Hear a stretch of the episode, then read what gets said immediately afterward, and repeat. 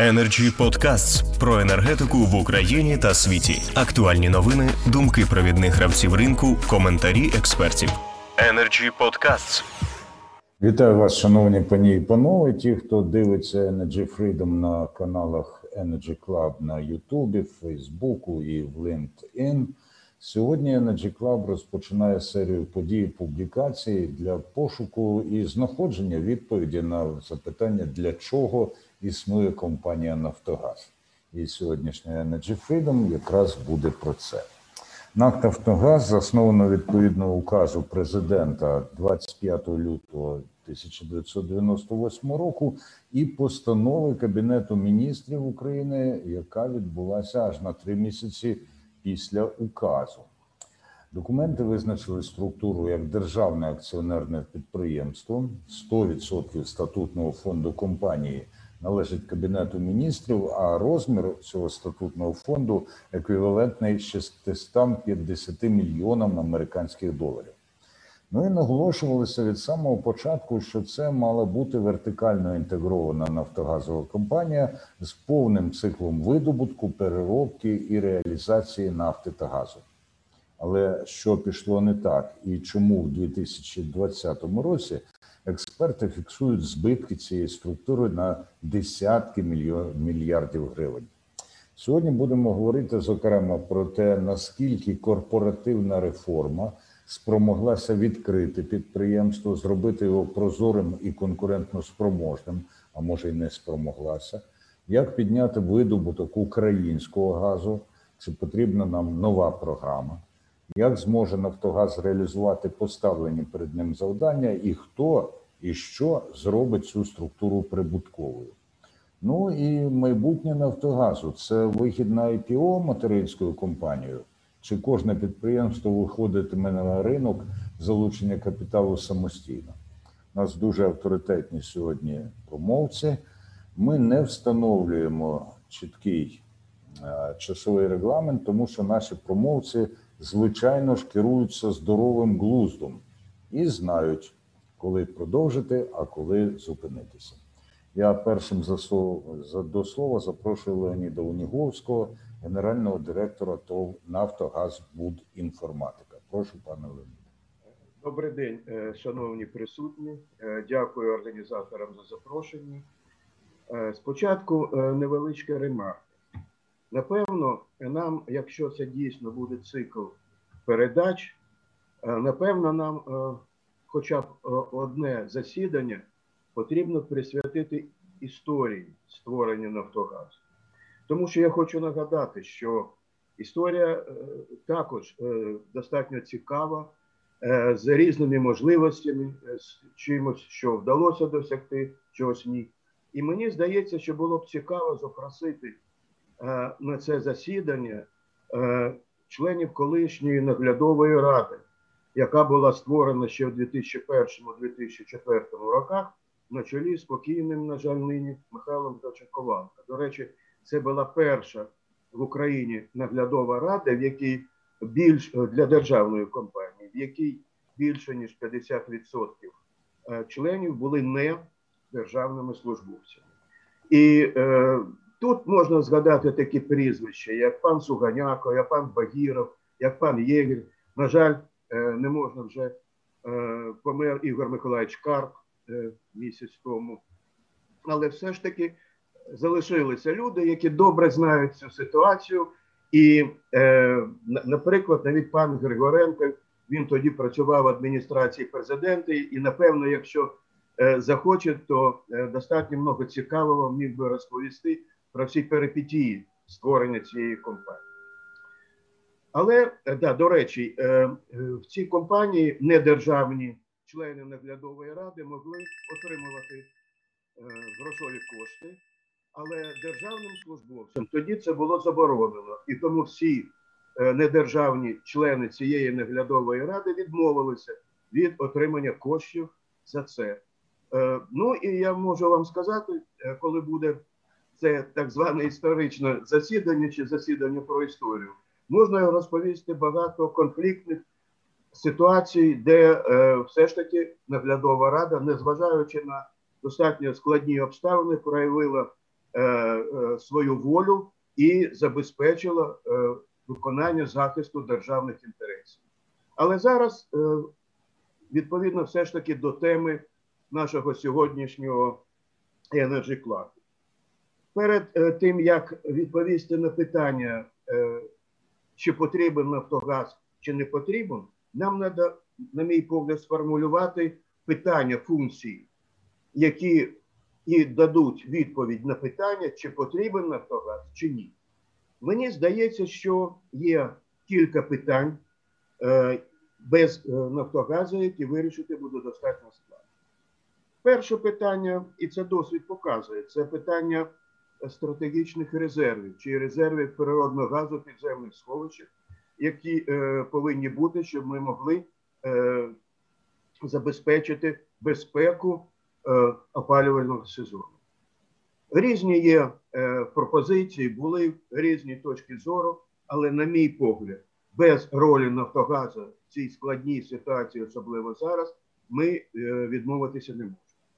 Другий достатньо, мені здається, важливий е, тезіс це регульовані ціни. Що б ми не казали, що б ми не казали про те, що в нас вже немає регульованих цін, і ця ситуація з 6,99 і е, наради з теплокомуненерго показують, що неявно, але де-факто регульовані ціни у нас є. І тому треба все ж таки зрозуміти, що без такого державного механізму, як Нафтогаз України, ми не зможемо реалізовувати цю політику, по крайній мірі, по 23 рік включно. Можу сказати, що регульовані ціни є і у Франції по 23 рік включно, є і в Польщі, і не треба лякатися цього. Це не значить, що ми відходимо від, е, скажімо так, риночних принципів, але вони також повинні бути розумні. І нарешті останнє також дуже важливо вже на перспективу. Це так званий маркетмейкер, тобто е, трейдер, поки що державний трейдер, який повинен впливати на цінову кон'юнктуру на ринку на роздрібному ринку природного газу чи на оптовому ринку. Це також дуже важливо, тому що досвід і інших країн е, за дуже небагатьох виключень показує, що е, такий аргумент впливу використовує держава і достатньо частенько. Тепер який же Нафтогаз потрібен для того, щоб е, реалізовувати ось ці, на мій погляд, три важливі функції? Ще е, е, на четвертому газовому форумі ми разом з паном Чалом опублікували дослідження про реформування е, Нафтогазу, де ми тоді ще е, висловили такі пропозиції. Ну, в перспективі Укргазовидування повинно йти на вільні хліба. Більше того, цю компанію треба розділити на дві компанії, наприклад, східну та західну, і вони можуть йти на IPO, і е, я думаю, що вони достатньо ефективно зможуть працювати і без е, парасолькою е, Нафтогаз. Але це не зараз, це десь після 23-25 років. В Нафтогазі треба залишити підприємство, яке, яке би оперувало е, одним-двома е, підземними сховищами. Це саме для для того, щоб накопичувати стратегічні резерви природного газу. І треба мати трейдера. Трейдера, як важить не тільки я, скажімо так, член конкурентної боротьби за споживача, але й певний маркетмейкер з певним впливом на динаміку і стратегію цих цін. І крім того, ще одне. Е, це стосується ще і е, того складу людей, які зараз є в Нафтогазі. Е, з Нафтогазом я співпрацював ну, практично з перших років його створення, тільки останні роки, зважаючи на певні обставини, в нас такої співпраці не було. Але я хочу сказати, там там є достатньо фахові професійні люди, і там достатньо великий аналітичний Е, центр. І оцей тренд, цей центр також треба залишити е, в якості материнської компанії, тому що ні Міністерство енергетики, ні тим більше Кабінет міністрів, ні якісь енергетичні структури чи е, Раді нацбезпеки, чи Офісу президента з цим не впораються. А оцей аналітичний досвід, оці аналітичні знання е, материнської компанії «Нафтогаз» треба використовувати. І це буде дуже слушно. Тепер стосовно е, схеми управління. Я вже неодноразово писав про наглядові ради, що мені здається, е, що те, що зараз е, робиться, і не тільки з наглядовою радою Нафтогазу, але і з Укрзалізницею, напевно, з іншими, показує, що державні, е, що наглядові ради в державних компаніях, на мій погляд, працюють неефективно. Чому? Тому що загальна теза про те, що наглядова рада державної і приватної компанії це одне і те ж, це. В державній компанії повинна бути більш жорстка, критично важлива е, лінія зв'язку між акціонером і наглядовою радою. І оцінка роботи наглядової ради повинна значною мірою залежати від ефективності роботи компанії. Ефективність чи неефективність роботи компанії повинен визначати акціонер. Е, особливо це важливо, якщо компанія виконує соціальну функцію. А ми всі ж розуміємо, що якщо не де юре, тому що в статуті записано тільки максимізація прибутку для Нафтогазу, але е, зважаючи на реальну ситуацію, е, Нафтогаз повинен виконувати і якоюсь мірою виконує і соціальну функцію компанії. Тому, напевно, і е, контракти членами наглядової ради, а можливо, з внесенням е, певних змін і в закон про корпоративне управління, е, ми повинні це враховувати, тому що це достатньо важливо. Це і стосується нового статуту е, Нафтогазу України. Слово, це достатньо велика кількість вже таких управлінських рішень. Я вже не кажу про те, що треба розібратися з так званим переходом на дивізіональну структуру, е, яка, на мій погляд, е, впроваджується достатньо недолуго, і на багато інших чинників. До речі, хочу сказати, що також е, і наша думка, думка організаційного комітету сьомого українського газового форуму, який буде проходити 27-28 жовтня цього року, е, збігається з думкою енергоклубу. Ми плануємо е, провести окрему е, панельну дискусію, окрему панель з назвою Нафтогаз України ліквідувати не можна залишити.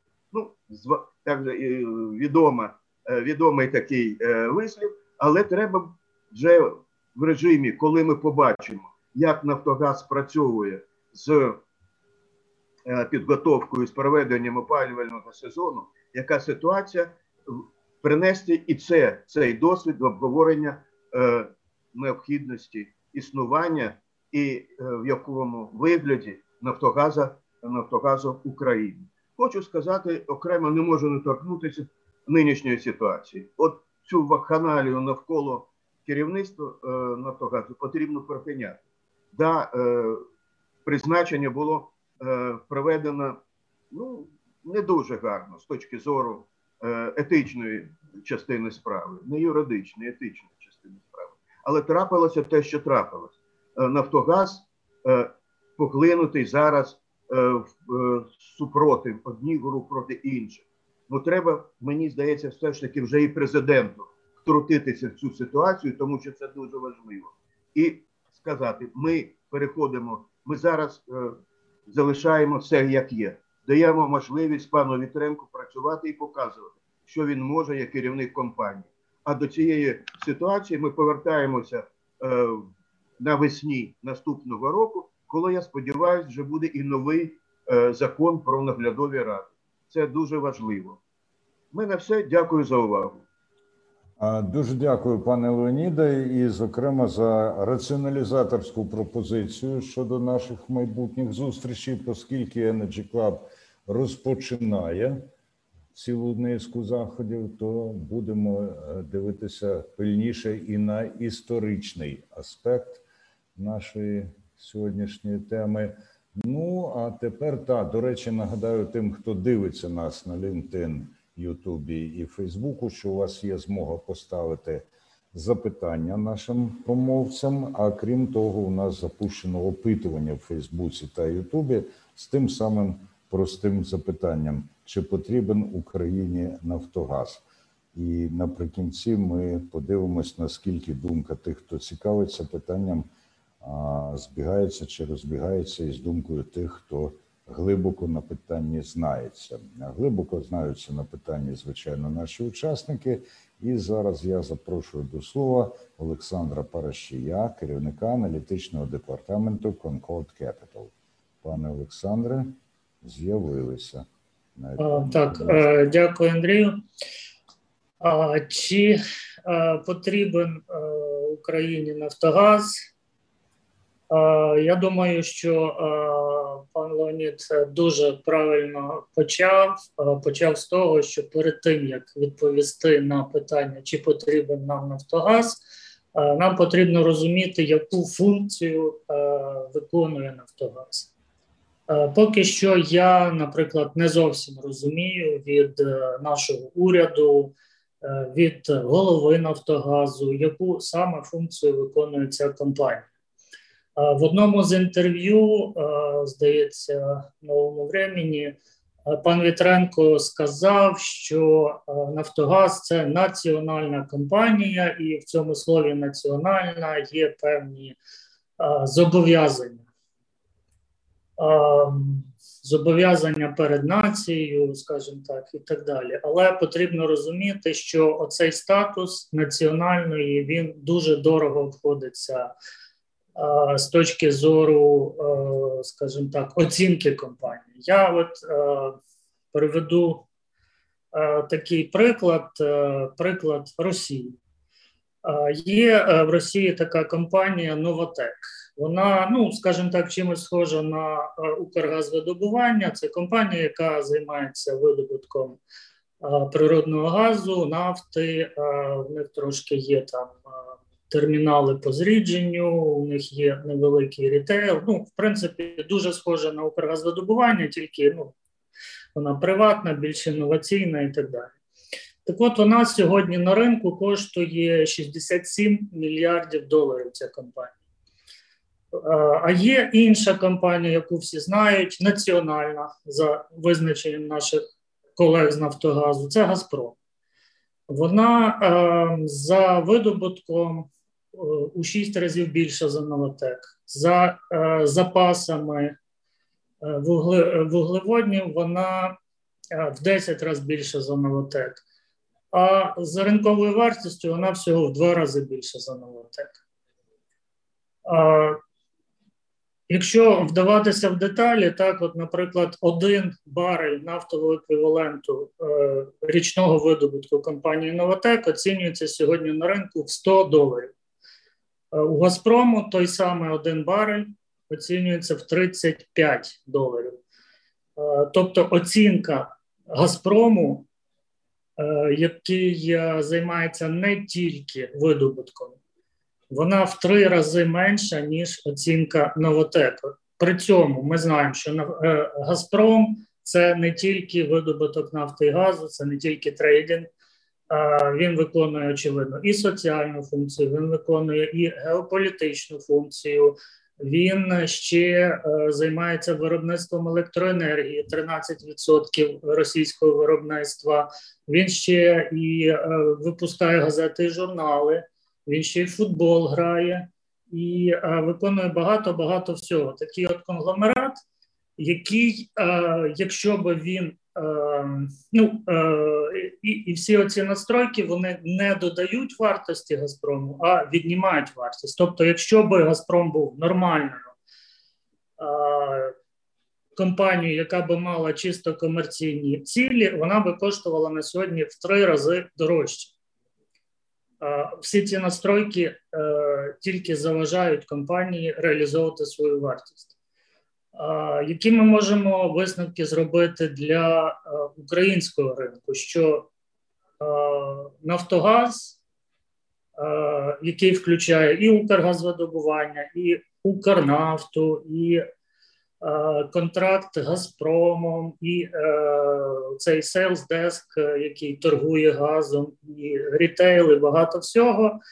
Він, е, якщо би зараз е, скажімо так, робила IPO Нафтогазу, він би був дешевший ніж одне Укргазвидобування, яке є структурним підрозділом Нафтогазу.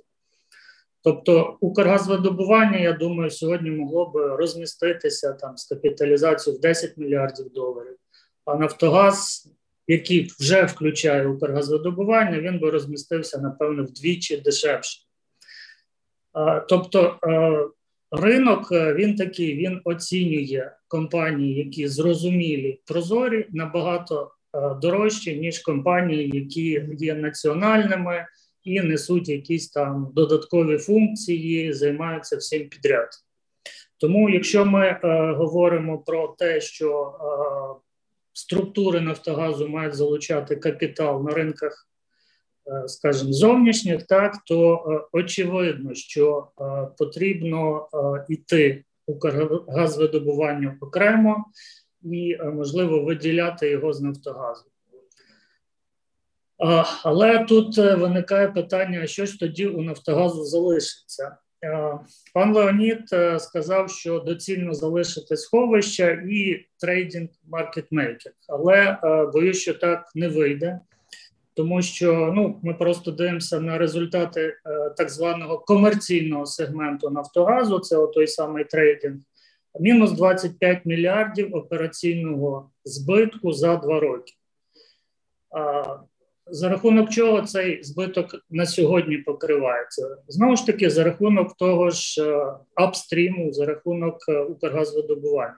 Якщо ми його виділяємо, у нас е, Нафтогаз стає можливо збитковим. Так, ми розуміємо, що там діяли особливі умови ПСО, і з цим був пов'язаний збиток трейдингу, але ну, ті.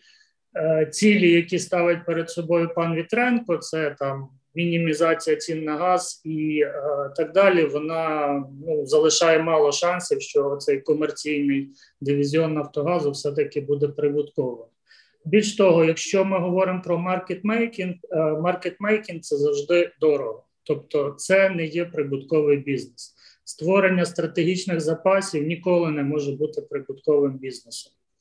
Е, відповідно, якщо ми е, говоримо, е, як витиснути максимум от з, цього, цієї компанії, то очевидно, що доцільно виділяти Укргазвидобування, тому що він як окремий бізнес буде коштувати в рази більше Нафтогазу, але перед тим як це робити, потрібно розуміти за рахунок якого бюджету буде жити те, що в Нафтогазі залишиться. А, Ну, якщо коротко, то в принципі в мене все. Я готовий передати далі слово. Дуже дякую, пане Олександре. І до нас під псевдонімом промовистим iPhone Alex приєдналась людина, яку ми дуже і дуже чекали. Це народний депутат України і перший заступник голови комітету Верховної Ради з питань енергетики та житлово-комунальних послуг Олексій Кучеренко. Пане Олексію, прошу. Дякую, добрий день, шановні колеги, шановні ведучі, шановні організатори. Ну тільки що, до речі, дуже таке цікаве голосування відбулося. Я виступав і я зараз декілька слів про це скажу. Бо з боргами ж ми ж розбираємося з боргами цієї дуже потужної нашої національної компанії. Там по 100 мільярдів боргів вже національна кампанія потужна з менеджментом дуже потужним. Але я в першу чергу хочу подякувати і пану ведучим, організаторам енергоклубу за те, що е, тут буду претендувати е, складі колег на те, що ну саме в нашій дискусії народилася така ідея. Е, запропонувати суспільству таку суспільну дискусію з відповіддю на приблизно питання: а чи потрібний він цей НАК Нафтогаз? Ну мені вже дуже приємно, що шановний Леонід Михайлович Неговський так само вже збирається винести на енергетичний цей, цей форум да, на газовий приблизно. Він ну, суть така сама. Да, казніть нельзя помилувати, там потрібно, не потрібно ліквідувати чи ні. Тому ви знаєте, я зараз швидко, щоб не гаяти час. Це в будь-якому випадку, це мені здається, я переконаний, що ми абсолютно правильно це започаткували.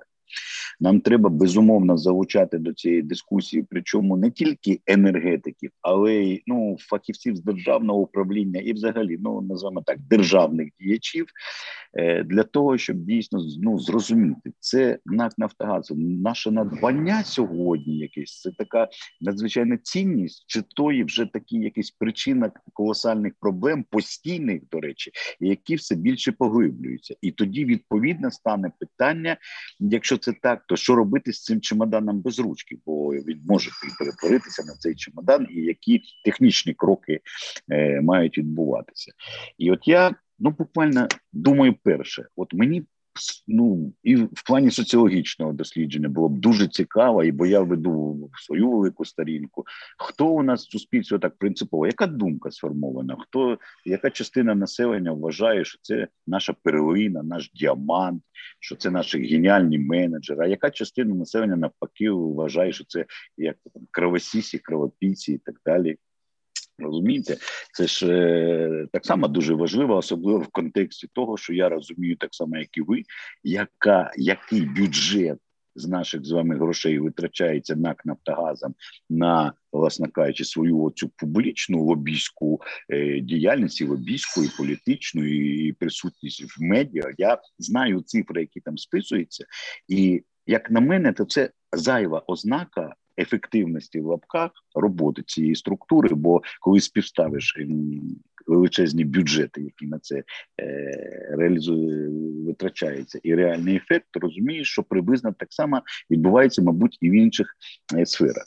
Тепер по функціоналу, повірте мені, я не маю в мене відповіді, навіщо зараз там НАК Нафтогаз. Я з задоволенням буду готовий особисто і буду спілкуватися. Я завжди поважаю думку пана Уніговського, але я задаю просте питання. Анбандлінг немовби провели два роки тому. Всі бігали, як скажені, анбандлінг, анбандлінг, анбандлінг, анбандлінг. До речі, я задаю питання, друзі.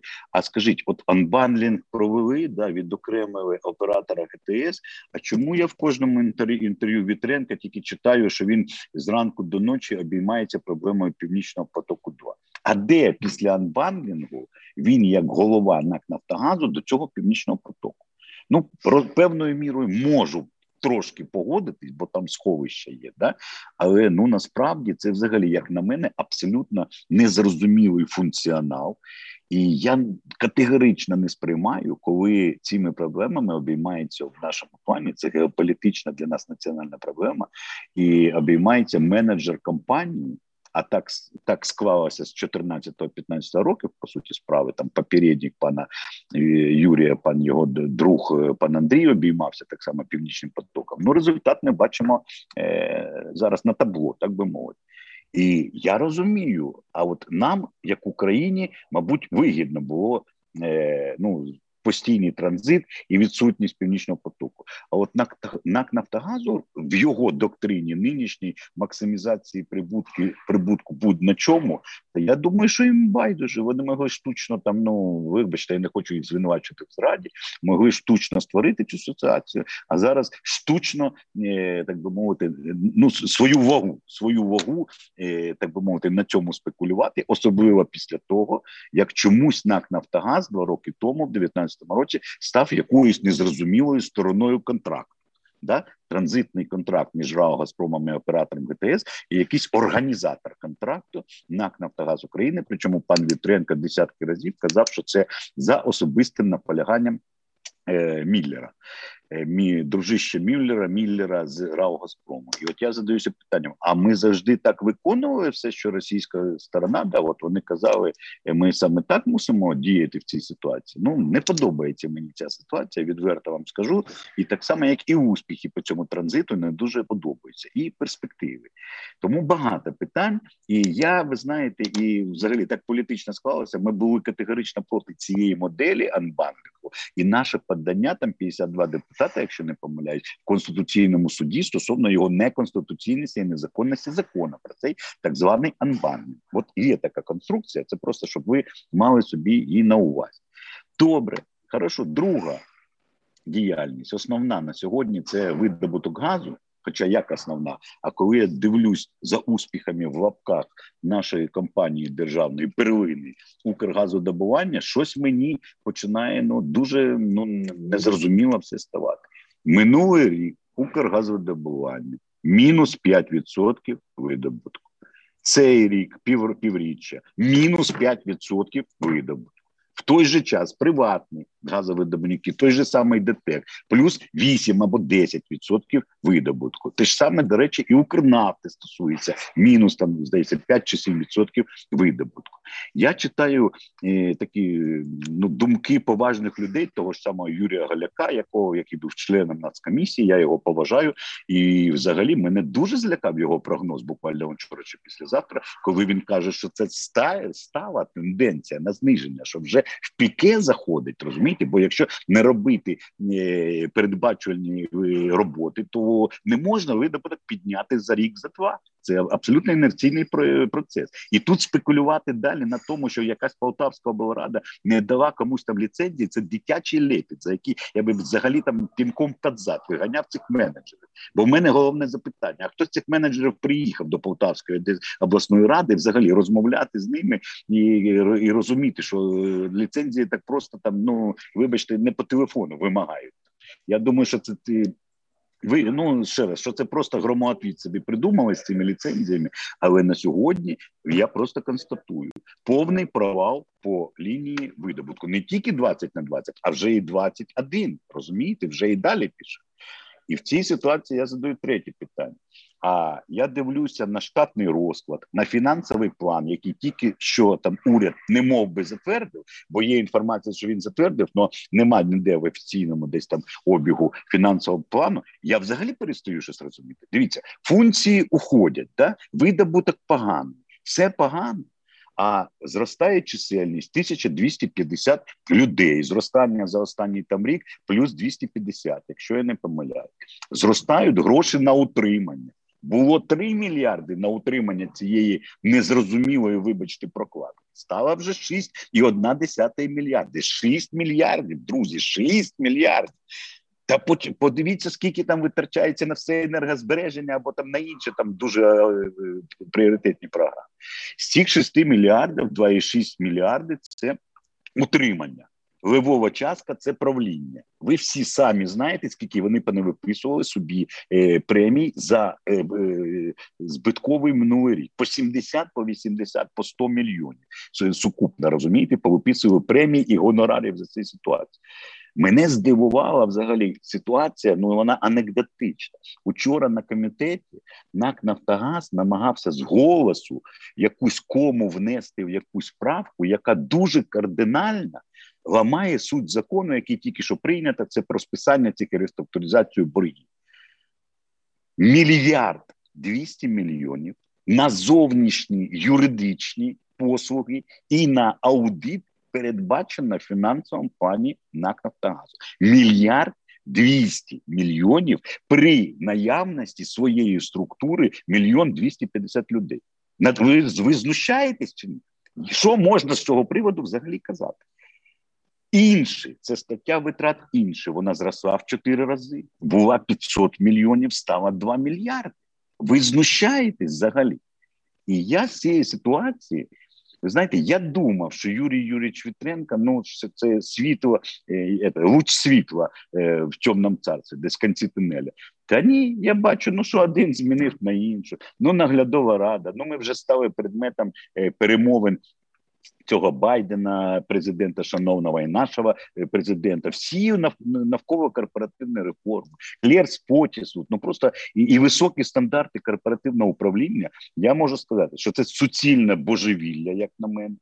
І от я особисто свою місію, якщо ми цю дискусію будемо продовжити, я свою місію бачу в одному: чим більше українців зрозуміють взагалі, що це ну якась просто це це е, абсолютно незрозуміла чорна діра, чорний квадрат Малевича, Ну до тих пір я, мабуть, і буду цим займатися, бо в мене своє бачення того, що робить е, НАК Нафтогаз, і при всьому тому зараз, коли вони укладають ці договори. А зараз кризова проблема саме в їх стосунках з теплом комуненерго, з е, городами, містами нашими, з мерами, з міськими бюджетами, і вони в цій ситуації заганяють в глухий кут ці нещасні ОСББ, виставляють їм по 15 гривень за куб, і ці бідні ОСББісти 10 років ми їх не мов би підтримали. В них зараз куб гарячої води по 250 гривень. Друзі, і у вас так само може бути, якщо вам не пощастило, верніше не пощастило жити зараз в будинку з ОСББ в Києві. Розумієте?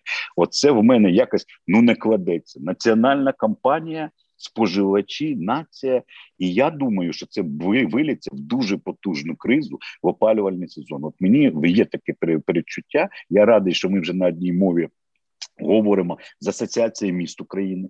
Я вам уже на наступне пан Андрій і шановні колеги пропоную і їх залучати, бо вони там саме є ось цими основ... ну, одними з основними розумієте, нещасними, які мають нещастя мати стосунки з НАК Нафтогазом. І я думаю, що ця дискусія буде дуже цікава усім. А далі ще додаткові аргументи в в пользу того, щоб його не було на Нафтогазу. В мене ще припас при за, запас є великий. Я навіть не, не хочу все вивалювати.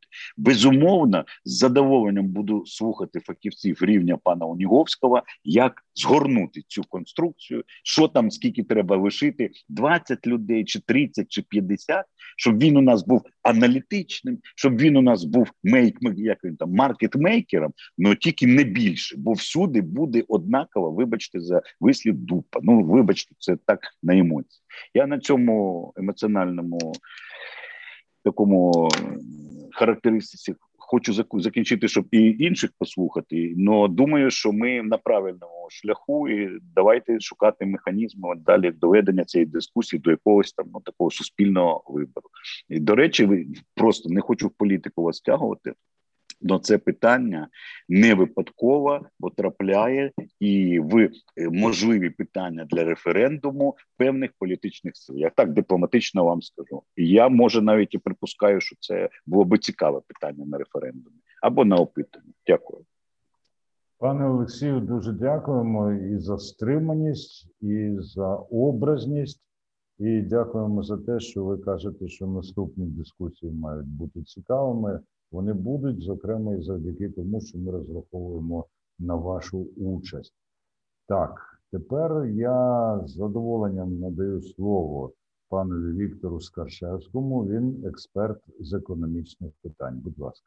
Здравствуйте, спасибо, Андрей, за предоставленное слово. Хотел бы сразу поддержать идею Леонида Униговского по поводу истории создания и как функционировал «Нафтогаз» за эти уже более чем 20 лет. Потому что, когда он создавался, там была задача не только лишь энергетическая, экономическая и финансовая, это также было и перед вторым Э, вторым сроком Леонида Кучмы, там же так было и политическая также э, составляющая, так сказать, под выборы, как финансовый ресурс под выборы. Да. Но это уже э, политический момент, но его также нельзя скидывать с, со счетов, потому что это была одна из причин такого быстрого, очень быстрого создания НАК «Нафтогаза». Я как раз тогда работал в Кабмине в службе премьер-министра, тогда был Валерий Павлович Э, Пустоводенко. Э, теперь вот э, к нашей теме, нужен ли нафтогаз в Украине как таковой. У меня очень простой, как по мне, очевидный ответ. В таком виде и с такими функциями нафтогаз Украине не нужен. Потому что то, что мы видим и по финансовым результатам в газовой отрасли, и по физическим объемам добычи, уже об этом сегодня говорилось, финансовые результаты убытки, добыча падает уже с 2017 э, года. И, как э, показывает статистика, продолжает сокращаться в Укргаздобыче и уже и в 2021 году. Э, почему я говорю, что в таком виде не нужен? Вот смотрите, в 2020 году были убытки, а в 2019 еще была прибыль. Какие основные причины, что, как по мне, одна из основных причин, почему Э, убытки в 2020 году, потому что не только лишь цены на газ упали, это, да, это также есть причина, но самая основная причина – это то, что э, был выведен Укртрансгаз из управления «Нафтогазом» и был создан оператор газотранспортной системы Украины. Так вот, до 2020 года просто убытки, всю дебиторку и, а, так сказать, резервы сомнительных долгов, все скидывалось руководством «Нафтогаза» на «Укртрансгаз». Десятки миллиардов гривен. И это позволяло показывать Э, показывать э, прибыль по, по группе «Нафтогаз» и на «Нафтогаз» э, как таковым. А вот в 2020 году уже не было на кого скидывать. Вот и, и сформировали уже э, убытки, и точнее резерв сомнительных долгов уже напрямую на «Нафтогазе» и получили, естественно, убыток. То есть это говорит о том, что функция «Нафтогаза» была только лишь в том смысле, чтобы перераспределять э, финансовые потоки и перекладывать убытки с одной структуры на другую структуру. Но, естественно, что это не, не есть цель и не может быть в, ну, в здравом э, смысле э, функции управляющей компании. Это убрали убрали транспорт, транзит. Теперь посмотрим, что сейчас. У нас добыча, Укргаздобыча является фактически единственным э, прибыльным сегментом на Нафтогазе Украины. И э, что делает Нафтогаз э, с Укргаздобычей? Он просто-напросто берет э, дивиденды у Укргаздобычи, перечисляет на свой счет и со своего счета перечисляет в бюджет. А может, можно было бы напрямую. Э, что касается э, от Укргаздобычи на, на бюджет, сразу в бюджет перечислять. Просто, опять же, какая-то посредническая функция. А, кстати, вот еще по транзиту, то, что говорил э, Алексей Юрьевич, да, в самом деле, какой-то организатор сделал по транзиту почему-то получают проценты НАК «Нафтогаз» за транзит, хотя уже никакого отношения к транзиту не имеет. Это также чисто посредническая э, услуга, которая не имеет под собой никакого финансового обоснования, потому что никаких затрат «Нафтогаз» при транзите не несет. Все, всем этим занимается оператор газотранспортной системы э, Украины. Опять же, лишняя э, функция у НАК «Нафтогаза» никому не нужна. Чем еще занимается НАК «Нафтогаз»? Продажи. Вот уже Александр говорил, что за два года э, от этого сегмента продажи газа э, НАК «Нафтогаз» Украины потерпел убытки минус 25 миллиардов э, гривен. И здесь убытки. И зачем тогда нам, опять же, в этой функции в продаже НАК «Нафтогаз»? То есть, если вот так пройтись по всем функциям, то НАК «Нафтогаз», как я сказал, в таком виде нам на сегодняшний день не нужен. Он просто работает посредником. Посредником, причем очень неэффективным. Но другой вопрос, что также есть, э, есть моменты и у оператора газотранспортной системы, которые отделили, потому что там нужна сейчас модернизация, а согласно финансовому отчету э, оператора газотранспортной системы за 2020 год расходы на модернизацию, инвестиции в модернизацию профинансированы всего-навсего на 37%. То есть, э, опять же, разделение функций еще не означает, что каждая по отдельности функция будет выполнена э, хорошо, но в любом случае э, функции нафтогаза и его деятельность показывает, что он никакой добавленной стоимости, вот эта вертикальная интегрированность, которая была раньше, сейчас уже транзит вывели, э, делает э, какую-то добавленную стоимость и оправдывает свое существование. И это уже не говоря о тех премиях, то, что говорил Алексей Юрьевич, заоблачных и ничем не аргументированных, и о расширении штата. Э, расширение штата под функции, под уменьшающие функции, а те, которые остались, остаются убыточными, продолжают, точнее, быть убыточными. Поэтому я думаю, что так сразу же отрицать, что надо ликвидировать НАК «Нафтогаз», это да, с плеча рубить не надо, но необходимо очень четко определить, э, если его оставляют функции. Если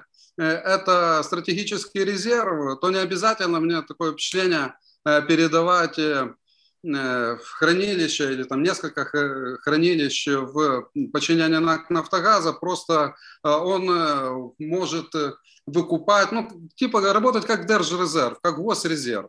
Вот, возможно, возможная функция. И то это не факт, и не является однозначным решением. Э, по поводу маркетмейкерства, я думаю, что, ну, в принципе, Леонид Униговский сам об этом сказал, что это не вопрос сегодняшнего дня, это там через 4-5 лет, э, возможно, возникнет этот вопрос, когда уже в самом деле э, рынок сформируется и биржевой, и, ну, вообще, в принципе, рынок настоящий. Э, так что здесь это также не та функция, которая сейчас должна быть. Единственное, что может быть, э, как э, по мне, это если будет режим ПСО, либо какое-либо регулирование цен, то также ну, НАК может быть как посредником с точки зрения компенсации разницы в ценах. Но опять же, я бы не, не шел по этому пути. Если уже тарифы, либо там, точнее уже сейчас цены на природный газ для населения будут слишком высокими, то тогда должен включаться кабинет министров, должен включаться бюджет и, естественно, увеличивать субсидии тем людям, которые не в состоянии оплачивать высокие счета. То есть, опять же, если даже разобрать этих три оставшихся функций или возможных функций, опять это можно делать без НАК «Нафтогаз э, Украины». С точки зрения IPO, ну тут уже вывод простой из того, что я сказал, что НАКу выходить на IPO вообще смысла нет, потому что э, те функции, которые он делает, очень часто убыточные. Ну и плюс Александр сказал очень хороший пример, что если Укргазвыдобування э, вы, вывести сейчас на IPO, это будет стоить порядка 10 миллиардов долларов, а если НАК «Нафтогаз» в целом вместе с Укргазвыдобывания будет 5 миллиардов долларов, в два раза меньше. Поэтому, естественно, если выходить на IPO, то необходимо выводить, выходить отдельными э, структурными подразделениями, точнее уже независимыми. И, естественно, Укргаздобычу необходимо выводить из э, НАК «Нафтогаза» по одной простой причине, потому что сейчас, например, НАК «Нафтогаз Украины» является монополистом на весь газ Укргаздобычи. А Укргаздобыча добывает, э, если взять э, э, общий объем добычи в Украине, это порядка 75% всего газа.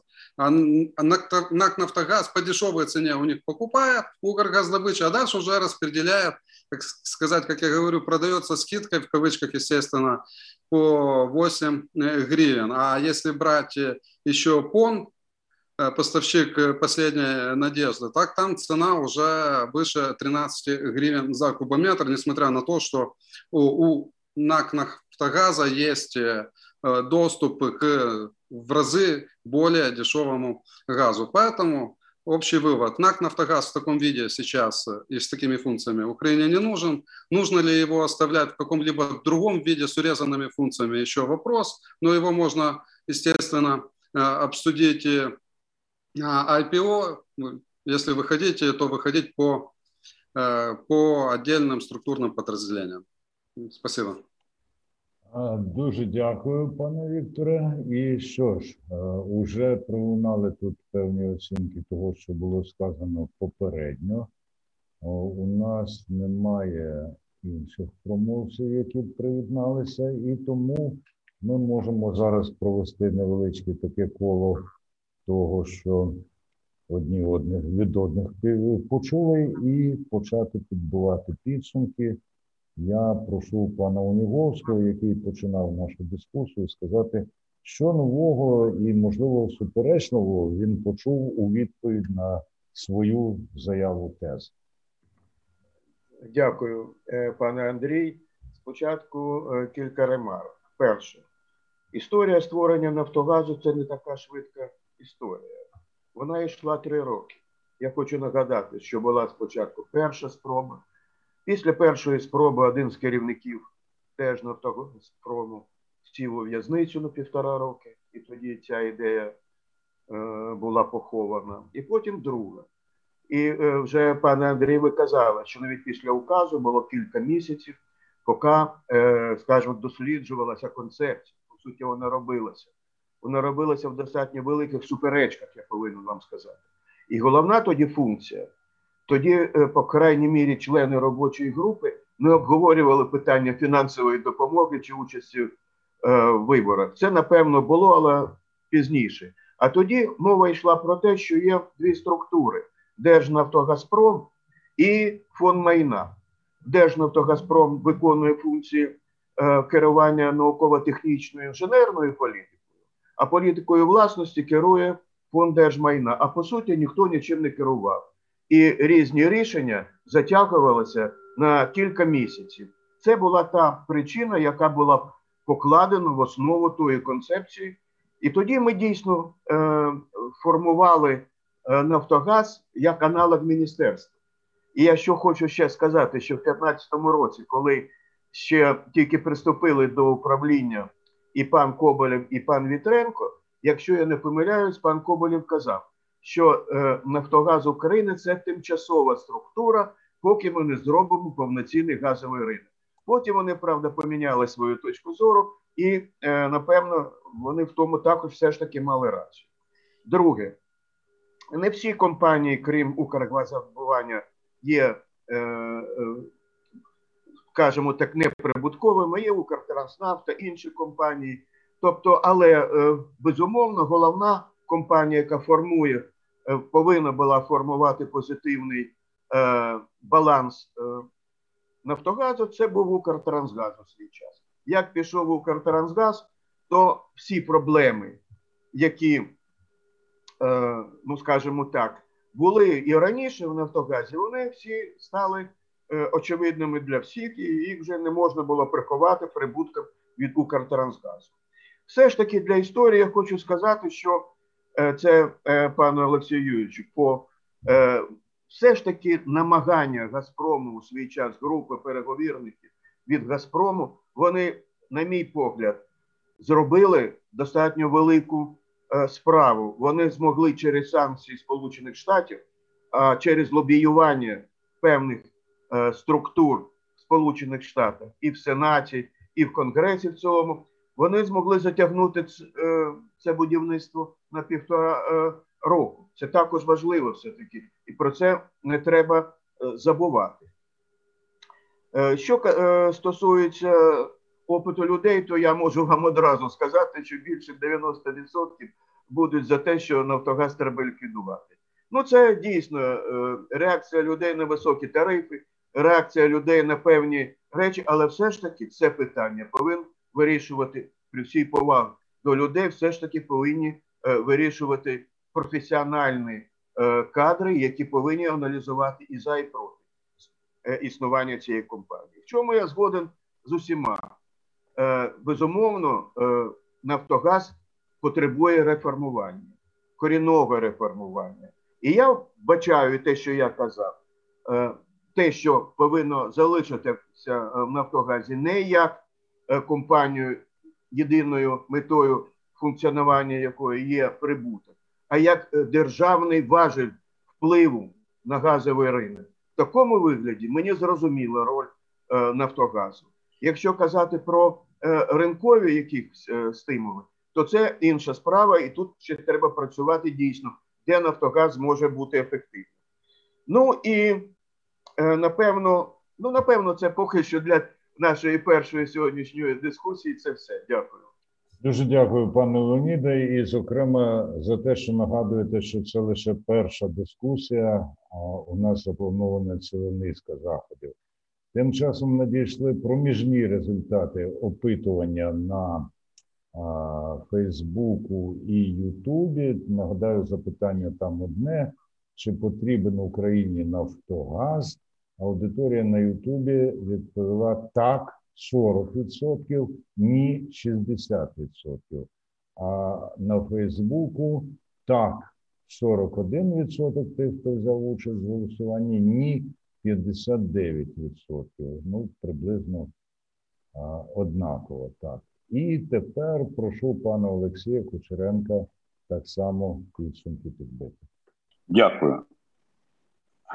Ну, у всіх є аргумент і факт. Да? Вірніше, навіть аргументи є у всіх, ну факти. Все ж таки, як на мене, більше задають питання. Я я тут походжуюсь з паном Леонідом, що вкрай взагалі неефективна система прийняття рішень, е, вкрай непрофесійне керівництво. І про це, до речі, ну слава Богу, хоч Вітренка розуміє, неодноразово вже казав, що жодної людини з фаховою базовою освітою там немає ні наглядовій раді, ні правління, ніде. Я не знаю, може там в, в Укргазодобуванні ще лишилися, але я розумію і їх, розумієте? От я переглянув цифри, те, що я в першому своєму раунді не встиг сказати. В в Укргаздобуванні було передбачено 30 мільярдів фінансування це інвестпрограма минулого року. Профінансовано 12. Розумієте, 12. Я знаю, що попередні роки ще гірше було. Я знаю жахливі цифри по фінансуванню е, УТГ Укртрансгаза, коли вся сума транзиту приблизно до 3 мільярдів російського, вона ж потрапляла на рахунки НАК Нафтогазу. Вона не потрапляла на трубу, вона не потрапляла на модернізацію. Може, це державна якась таємниця.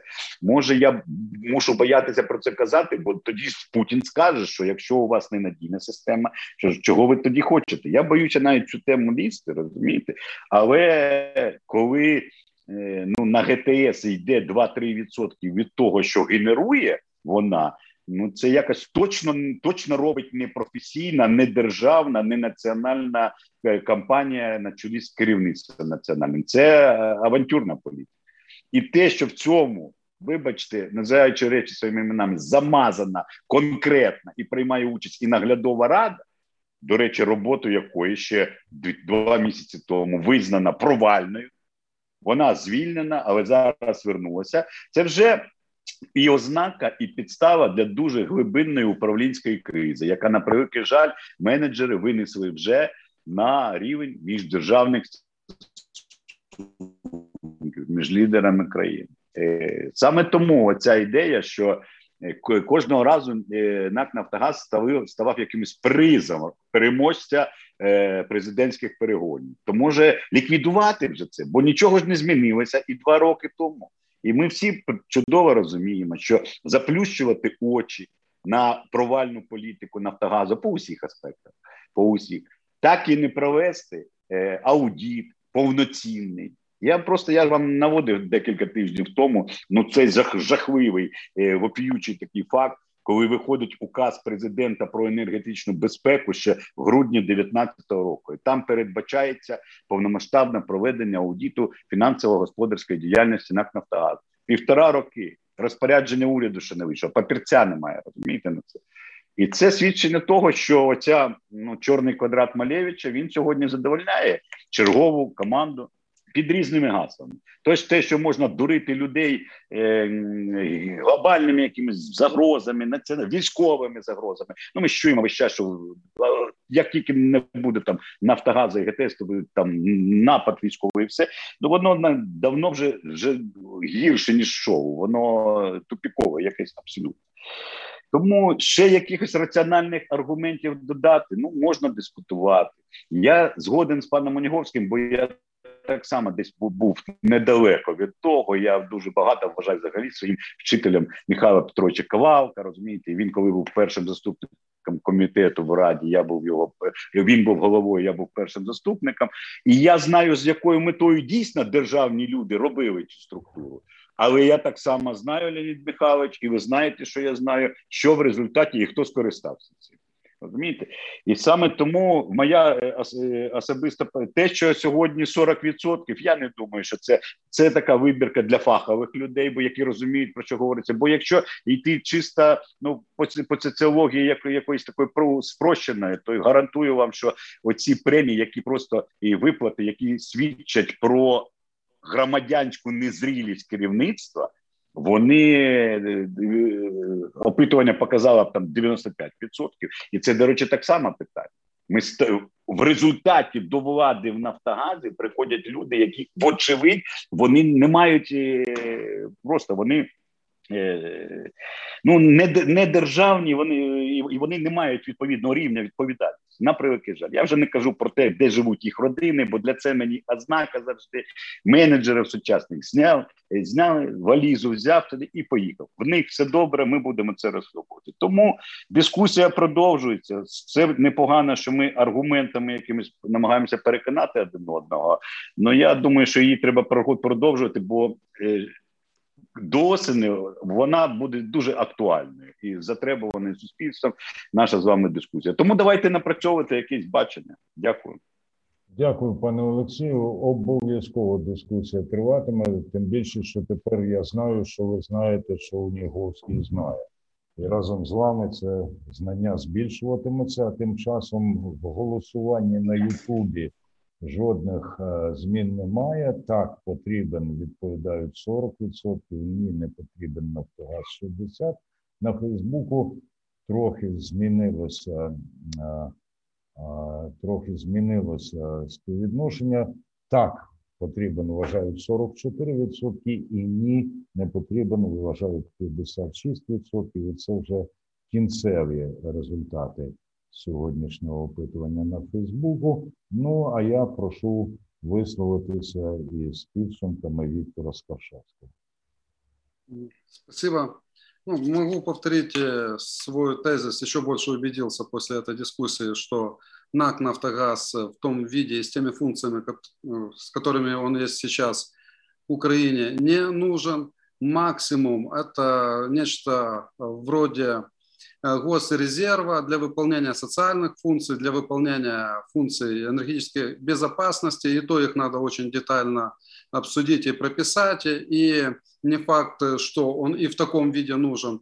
И, но то, что в любом случае надо менять прямо сейчас, это систему управления НАК «Нафтогазом», потому что, как показала практика уже фактически да, четырех лет, Э, функционирование наблюдательных советов в том виде, в котором мы их увидели, оно было провальным. И не увеличилась ни управляемость, не достигнуты были никакие цели, которые были поставлены.